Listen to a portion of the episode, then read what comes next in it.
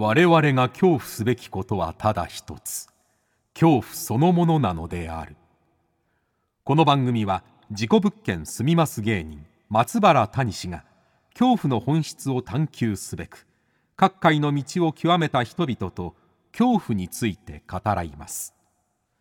松原谷氏の興味津々。ご一緒に恐怖の感性を磨きましょう。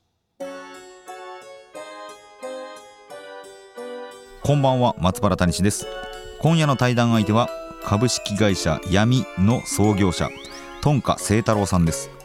アートディレクターとしての活動を経て2015年に株式会社闇を設立。ホラーとテクノロジーを融合した新たな恐怖体験ホラテクをテーマにお化け屋敷やホラーイベント SNS 運用まで多数のホラーコンテンツを専門に手掛けていらっしゃいます。また最近は音量の金縛り屋敷など VR を使ったオリジナル作品も制作。5万人以上を恐怖の渦に巻き込んでいます。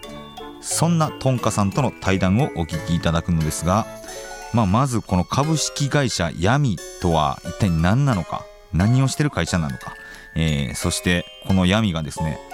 なんと映画事故物件怖い間取りとまさか関わっていたと、えー、そんな話だったりとか。あとはホラーの楽しみ方ですね、えー、これをぜひ知ってもらいたいというもう熱い思いを語っていただきました。番組をリアルタイムでお聞きの方はぜひハッシュタグ興味津々。ハッシュタグ興味の今日は恐怖の今日えー、興味津々で感想をつぶやいてください。それではお聞きください。どうぞ。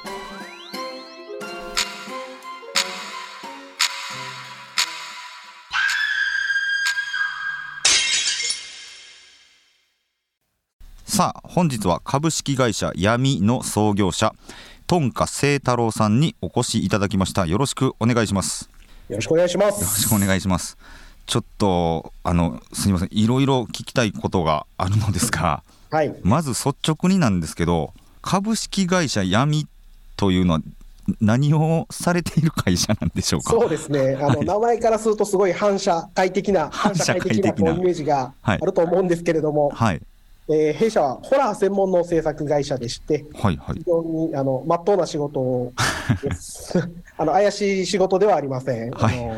ホラーだけ、割とホラーだけに専属して、いろんなものを制作しているという会社です。ホラーに特化して、いろんなものを、まあ、コンテンツを作っているということになる、はい、おっしゃる通りです。もうお化け屋敷から、ホラーイベントから、それこそゲームから、はいはいはい、広告プロモーションまで、もうホラー関わってたら何でもしますっていうような。ホラー縛りで何でもするっていうことなんですね。そうなんです。あれ、僕何年前だったかな、その、株式会社闇さんの存在を知った時点時がホームページが怖すぎて、はい、もうそそのここから本当に何の存在なのかが分からなくなったんですけど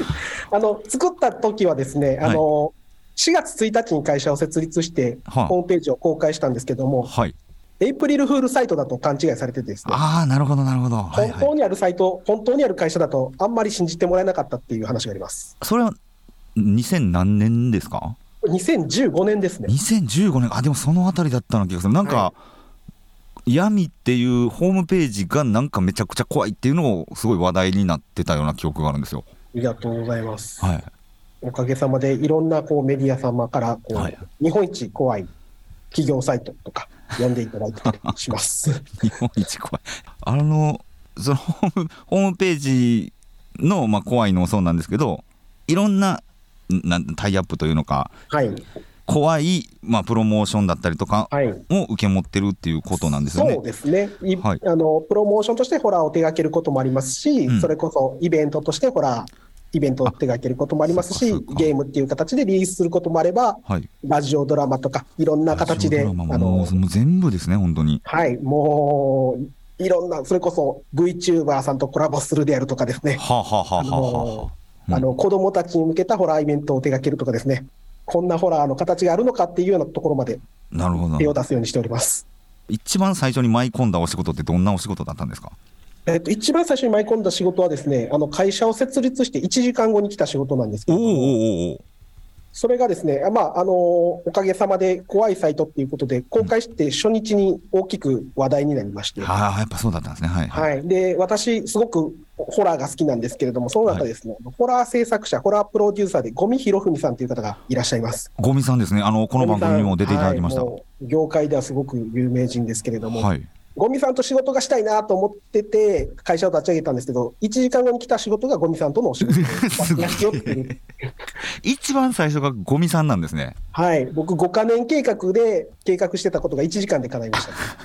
いつか5年後にゴミさんと関わればいいなと思って始めたことが、1時間で。そうなんですよ。え、なんの、どんなお仕事なんですか？あのゴミさんがですね、うん、あの MBS の、えー、1階でお化け屋敷をするああやってましたね。はい、はい。長い間やられてるんですけれども、ええ、そこの、えっと、僕たちは、まあ、ゴミさんがお化け屋敷自体はも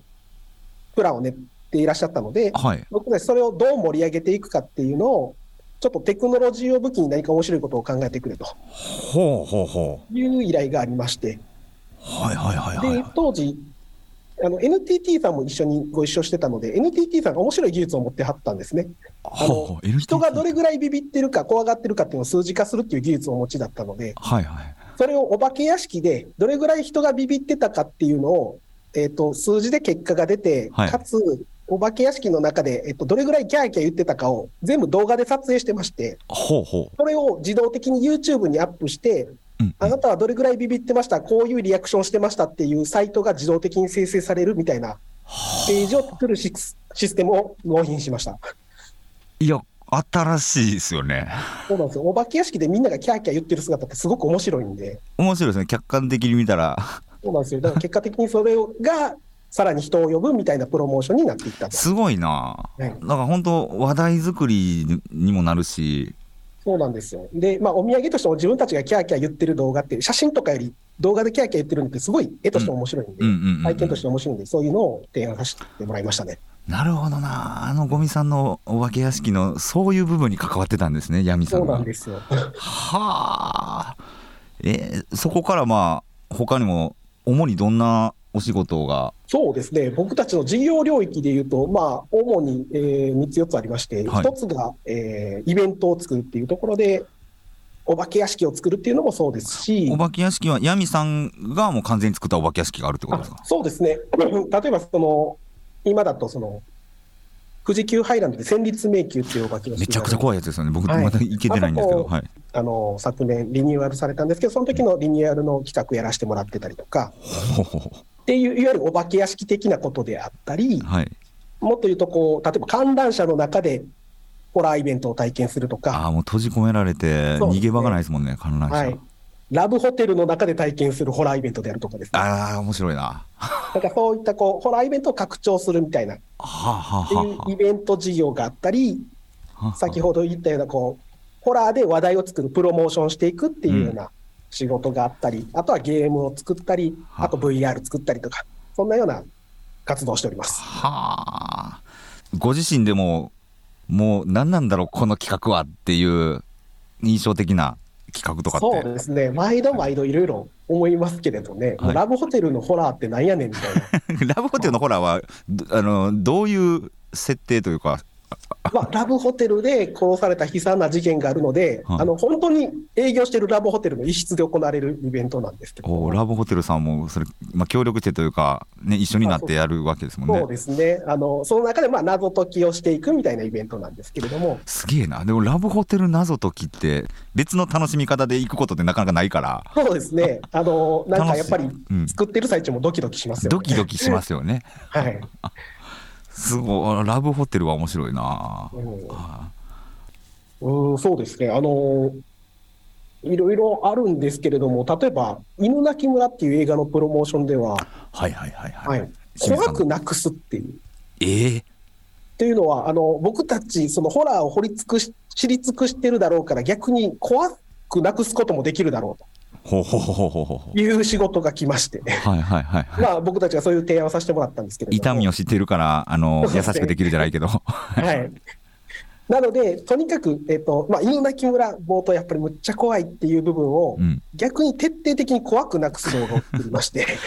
なんかいいですよね。はいはいはい。はい、それがありがたいことにすごく話題化しまして、ほう。で清水監督にもすごく気に入っていただいてですね、はいはい、それは8分間の動画、冒頭8分間を怖くなくすっていう動画を制作したんですけれども、はい、あの非常に好評だったんで、全編、映画全編を怖くなくすっていう企画が立ち上がりまして、おすげえ。でそれをあの闇で作らせてもらって、劇場公開までして劇場公開してるんですか？はい、怖くない。アマプラとかあの各種配信でも見れるっていう状態までなっていたりと。そんな広がり方をする仕事もあるんだなっていうのがあったりします。すごい毎回毎回やることがもう決まってなくて、そうですね、毎度毎度、新しい発明がいる業界ですね。い。や、だからそれで言えば、あの2020年の、あの、はい、事故物件怖い間取り、こちらもヤミさんが関わってくれていると、関わらせていただいておりまして。何を何をしてあれね、はい、実は株式会社にいろんな施策を、えーと、パッと思いつくのでも、5つぐらいやらせていただいたのかな。5, 5個、5つも、はい。はい、あのというのも、まあ、ちょっと、プロモーション的に難しいというか、こう、そう俳優の方々がなかなかね、あの稼働できないみたいな状況だったので、えー、こういろんなことをして、とにかく何かこう話題になるものを作ってくれと。うんうんうんいうような中でこういくつかやらせてもらったんですけど、一番話題になったのは、あのあなたの事故物件を作れる事故物件怖い間取りメーカーみたいなのを作らせていただいたんですけど。あった、あれ、ヤミさんなんですか？あ、僕やりました、やりました。はい。ツイッターのやつですよね。はい、話題になりまして、ツイッターの国内トレンド3位まで。すげえ、そうや、あれや。はいはいはいはいはい。ああいうの間取りの中にお化けがいっぱいバーってなったりとか、そうですね。なるやつですよね。ちょっとあのすみません、あのバカバカしい系なんですいやいや、あれはあれは面白かったですよ。ありがとうございます。そうやってこう、なんとかこうソーシャルで話題になるネタっていうのをたくさん仕込ませてもらってて、映画の中で。ああ、そうか。自己物件間取りメーカー、それか。そうなんですよ。あと、ジオラマ作家さん、モズスタジオさんっていうとこあ、あ、はい、あれも？あれも実は裏で手を引かせていただいてたんですけどそうなんですか、はい、コラボさせてもらって。すごいなと思って、ね、リアルより怖いジオラマを。話題になってたりとか。めちゃくちゃいろいろやってるなもうね、ちょっとでも僕たちとのホラー業界、ホラー映画とかをはじめね、盛り上がっていただ盛り上げていきたいっていう気持ちがすごくありますので。あはははは。これ、そもそもこのヤミさんは、はい。どういうきっかけで誕生したんですか？そうですね、あの、まあ、もともと僕もこんな事業で飯が食えるのかっていうふうに思ってた節はすごくありまして、はいはい、僕はものすごくホラーが好きなんですけれども、はい、会社を作るっていう概念は全くなかったんですけれども、はい、ただこう、ホラーを中心にしたこう事業はやってみたいなと思ってる中で、うん。まあ、前職でそうちょっとテクノロジーに強い制作会社にいたものですから、はいはい、その制作会社の中でこう、ちょっとホラーっぽい部門立ち上げようと動いてたんですけれども、うんうん、ホラーをとにかくやりたいんですね。ホラーをやりたいから、ちょっとホラーの仕事も取れるような環境を作ろうと思ったんですけど、はいはい、割とうまくはまったのか、あの、うん、トントン拍子で会社化することになったみたいな形で。えそのなんですかもともといた制作会社からもう抜け出してっていうことになるんですか、そうですね、もともとはその制作会社の子会社っていう形で立ち上がったんですあなるほど、なるほど、なるほど。もともとの制作会社、非常にこう、ハイセンスでクオリティの高い制作会社なんですけど、うん、そこにこう、やれゾンビだ、ざれお化けだっていう混じってくると、ちょっと違和感があるので、あ の君、ちょっと別のところでやってくれっていうところで、ちょっと子会社として始まったんですけれども、はい、そうやって活動してる中で、えーと、なぜかこの MBS さんにあの吸収されるっていうことが起きまして。え、MBS さんに吸収されたんですか？はい、あの株式会社は実は MBS グループなんです。そうなん MBS グループなんですか？そうなんですよ。MBS ホールディングスさんのグループ会社として存在しているっていう謎のもうことが起きてます。あそんなことなってるの？はい。それえー、あそえでもそっかその前からねそのゴミさんとの一緒のやつも MBS 関わってるし。あそうなんですよ。そのもともと MBS グループのプロデューサーと仲良くさせてもらってまして、であのなんか全員よくわからないまま買収したら面白いんじゃないかみたいな。もう本当その面白いんじゃないかで動くあれもあれがすごいですよね。そうです。ね、まあ、でも僕たち、割とテクノロジーとか、若い世代にこう情報を伝えるとか、そういうところが得意だったので、はいはい。まあ、あの放送局としてのとシナジーが生み出せるんじゃないかという、まあ、もちろんバックグラウンドはすごくたくさんの偉い大人の皆さんがですねしっかり考えた上での行動なんですけど、結果的にはよく分からなくこうなってるっていう思いもちょっとあります。えこの一応そのトンカさんがまあ闇を立ち上げて、はい、そのついてくる人たちっていうのはどういう人たちなんですか？そうですね、まあ一言で言うと変わり者が多い変わり者がやっぱしますね。ほら苦手なその社員さんとかもいるんですか？いらっしゃいます。もうとてもお化け屋敷なんかよあの怖くて入れないっていう人もいますなんで闇をめ受けたんだ面接で。入社しようと思ったんだろう。いろんな人がいます。まあでもそういう人の声を聞くのもやっぱ大事かなと思う確かにね、好きな人だけ、ね、集まってたら、ちょっと偏ってしまいますからね。そうなんですよ。はははは世の中の大半の人はやっぱホラー苦手な人が多いんで。そうですよね。ホラー苦手な人が多い中で、ホラーに関わる事業をするっていう、まあ、まあ、それがでも、その隙間産業になっていくんですかね。そうですね。で、まあ、そういう社員も、なんか作るのは楽しいって言ってくれるんですよね。体験するのは苦手なケースがあるけど、作るのはなんか異常にアドレナリンが出るみたいな。ほうほうほうほうそういうタイプの人もいらっしゃいます。はいはいはい。やっぱこの、あれなんですもうクリエイターがいっぱい集まってくるってことなんですかね。そうですね。割とそういう意味では、なんですかね、あの、いろんな挑戦的なことができるんで、うんうんあの普通の会社だったら、まず出てこないキーワードが普段から飛び交ってるような会社なんで いや、そうですよね。あのチャレンジングな場所ではあります。あこの闇さんが、まあ、こういろいろ仕事、ね、いろんな仕事をしていく中で、はい、あこんなことできるんだって言って、似たようなか、なんていうのかな、会社とかって出てきたりしないんですか？いやいや、それで言うと、やっぱりあのホラー業界全体盛り上がってる感じはあるんで、はあはあ、このホラーをプロデュースする団体っていうのはたくさん生まれてるんで、これ、非常にいいことだなあなるほど、なるほど、やっぱホラーが盛り上がることが、トンカさんにとってはもう僕はもう、あれですよ、世の中はもっとホラー溢れないといけないと思ってるんでですね。あのお笑いぐらいホラーが流行ってほしいと思ってるんでですね。もうテレビつけたらホラー芸人がうわーっているみたいな、いう世界を目指しているので、あのどんどんどんどん盛んになってほしいなと思ってます。そうそうなんですね、もうホラーホラーをもっとこう、アグレードアップというか、認知させていきたいっていう。今はまだまだこう日陰のイメージがあるので。はははは。そのまあ怖がらせる、まあ、ホラー怖がらせなければいけないっていうのもあるじゃないですか。はい、はい、一番この仕事でちょっとやりすぎだなみたいなことってありますか？怖がらせすぎたんじゃないかみたいな。そうですね、あのー、やっぱり泣いちゃうとか、あのーはいはい、嫁を自分の関わってるお仕事に参加させたときにあの、はい、やん泣きしてしまったとか。え奥さんはその 怖いの苦手なんですか？あそうですね、全然ホラーがダメなので。奥さん苦手なのにはい、あの関わらせて。まあ、せっかくなんで、ちょっとね、どうしても自分の制作したものってこう、家族には見てほしいみたいな思いがあるんですけど、これはでも、ゴミさんもなんか、そんなこと言ってたような気がするんだけど、確か家族を巻き込んでみたいな。ゴミさんとお仕事されて、今、はい、あれなんですゴミさんも闇と関わってる。あありがたいことですね、ゴミさんも株式会社闇のエグゼクティブプロデューサーという形で、今、ジョインしてもらっていまして、もうホラー最強の会社を今目指してるんですけれども。ゴミさんから学ぶことは多いですか？もう多いですね。あの、本当週1で来てくれるんですけど、はい、すごい、何がすごいってむちゃくちゃ粘るんですよね。粘る？はい。もう、すごいいいアイデア、ゴミさんどんどん思いつくんですけど、はい、そのアイデアの中では、こう、どうしても運営とか、うんうん、あのー、まあ、大人の事情でうまく実現できないケースもやっぱりこう出てくるんですけれども、はい、もう今回ちょっとこの演出難しそうですって説明しても、うん、もうサブプランとしてこれをなんとか成り立たせる案っていうのをすごくたくさん作ってくれるんですね。で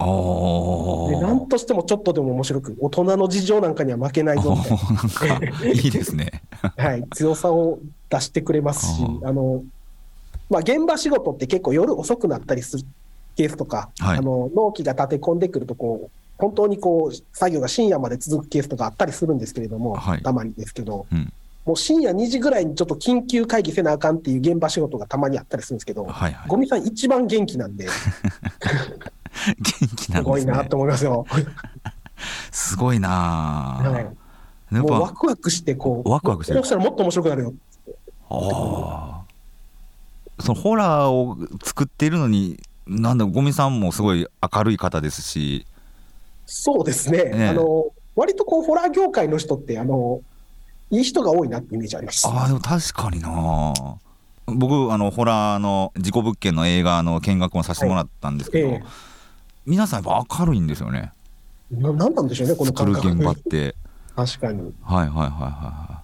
い。逆になんかこううんとうちにこもってしまうとホラーって作れないのかもしれないななんか、ね、ある種のなんか純粋さがいるのかなっていう気もちょっとします、ね、純粋さですか、はい、えー、いろんなこう、ね、大人の事情って当然いろいろありますし、はい、ただその辺を知りすぎてこう老解になりすぎるとホラーって作りにくくなるのかなってちょっと思ったりもします。ああそうですね、えー、確かになまあ、なんか青春っぽくていいですね、このなんか。ホラー業界の人も本当、毎日が文化祭みたいな生き方をしてる人が多いので、楽しそうですよね、それ聞いて間違いなくあの大変ではありますけど、楽しい大変ではあるけれども、えー、はい、あ、その、まあ、このホラーの需要ですよね。はい、これってのどこなんで皆さんやっぱ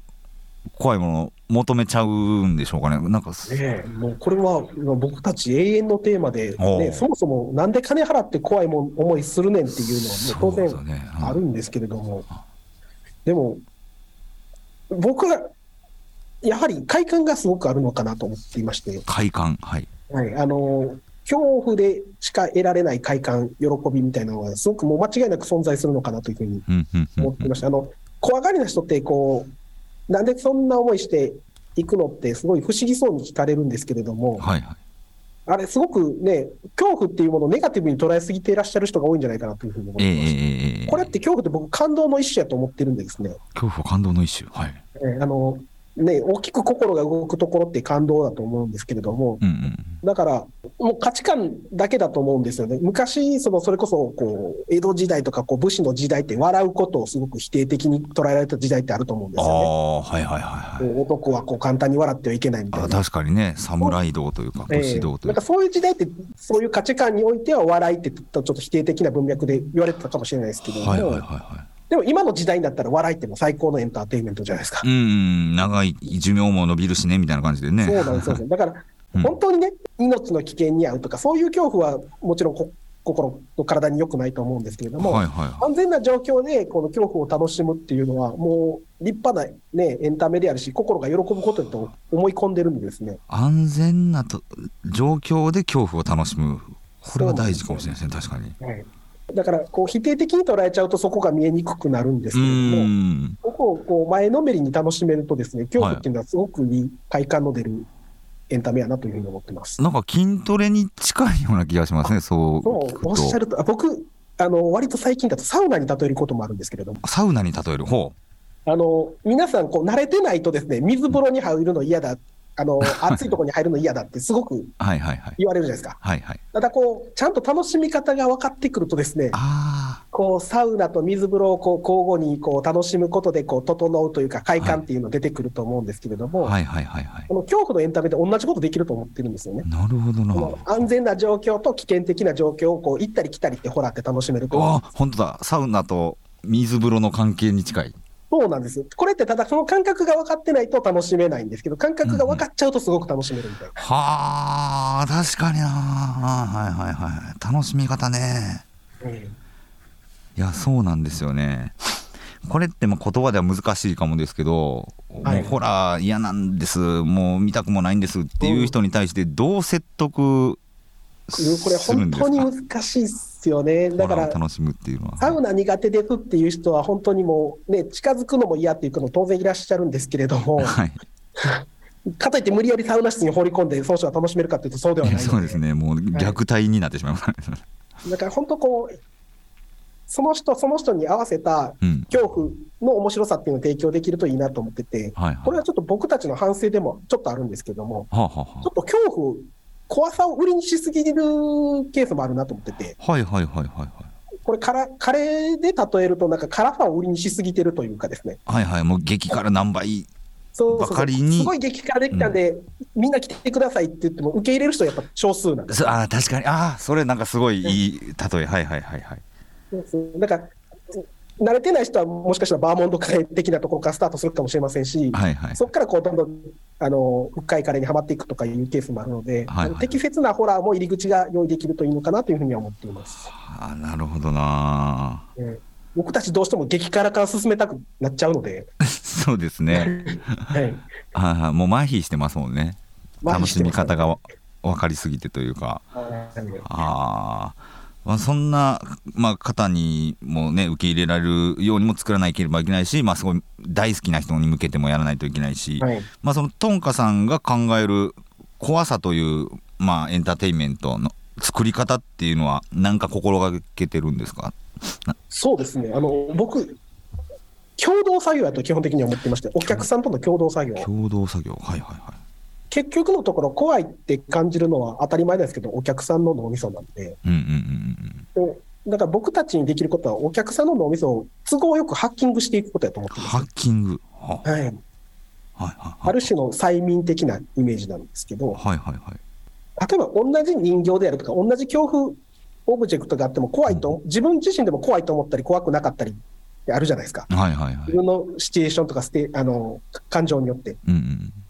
それって脳みそのハッキング具合だと思ってまして、どれぐらいその没入させれるかとか、はいはい。はい、その恐怖にこうシンクロさせるかみたいな考え方をするんですね。なので、あのー、僕たちはその作業、セッティングって呼んでるんですけども、セッティング、はい、はい、あの恐怖を楽しめる、要はその世界にこうちゃんと没入できる状況をちょっとずつちょっとずつこう段階的に作っていくと。はいはいはいいうところ、いきなりじゃあ人形、怖い人形をバーって見てても、びっくりはするけど、恐怖としては楽しみにくいみたいなところがすごくあるので。そうですね。だから、嫌悪感しか抱かないですよね。そうなんですよ。なので、まあ、楽しみ方をうまく提示したり、バックグラウンドのストーリーをこう、浸透させて、少しずつ少しずつこう脳みそをですね、こう恐怖を楽しめるモードみたいなのを作っていって、そこでこう初めて人形が登場することで楽しくなるみたいな。なるほどな。はいはい、こういう作り方をしますね。だからすごいそのトンカさんの考えてもういかに怖がらせるかじゃなくていかに怖がる人でも楽しませれるかをそうですね重きを置いてありますよね。できるだけあの相手の方と共同作業的に進めていくというイメージで作れるといいなと常々思ってます。なるほどなこれま最近といいますか、まあ、この番組ももともとはあの茶屋町会談という番組からの派生で続いてるんですけれども、はい、まあ、今階段が YouTube で結構バズったりとかするようになってきたんですけど、はい、あ来てると思うんですけどこの状況はどうですか？いや最高やなと思ってるんですけど。階段はお階段もお好きなんですか？あ好きです。あ。のー、やっぱりね話一つでこう世界を怖い話を作れるっていうのはですね、うんうん外、やっぱ楽しいし、あのー、こういう、なんていうんですかね、本当、漫才じゃないですけど、はいはい、あの喋りだけでこう、ちゃんとこう、相手の脳みそに怖い話をインストールして怖がらせるっていうのは、エンタメとしてすごく贅沢やなと思うので、大好きです。はははいやということで、本当にホラーへの愛、まあ、怪談へのリスペクトもいただいて、ものすごい、なんだろう、あのー、本当に好きなんだなっていうのが をすごい感じさせていただきましたけれども、次週はですね、そんなトンカさんがなぜこんなにホラーが好きなのか、どホラーの特にどういう作品だったりが興味があったのかとか、はい、そういうこともちょっと聞いて深掘りしていきたいなと思いますのでぜひともちょっと来週の方もどうぞよろしくお願いしたいと思います。ということで、えー、本日は株式会社闇、えー、トンカ清太郎さんにお越しいただきました。ありがとうございました。ありがとうございました。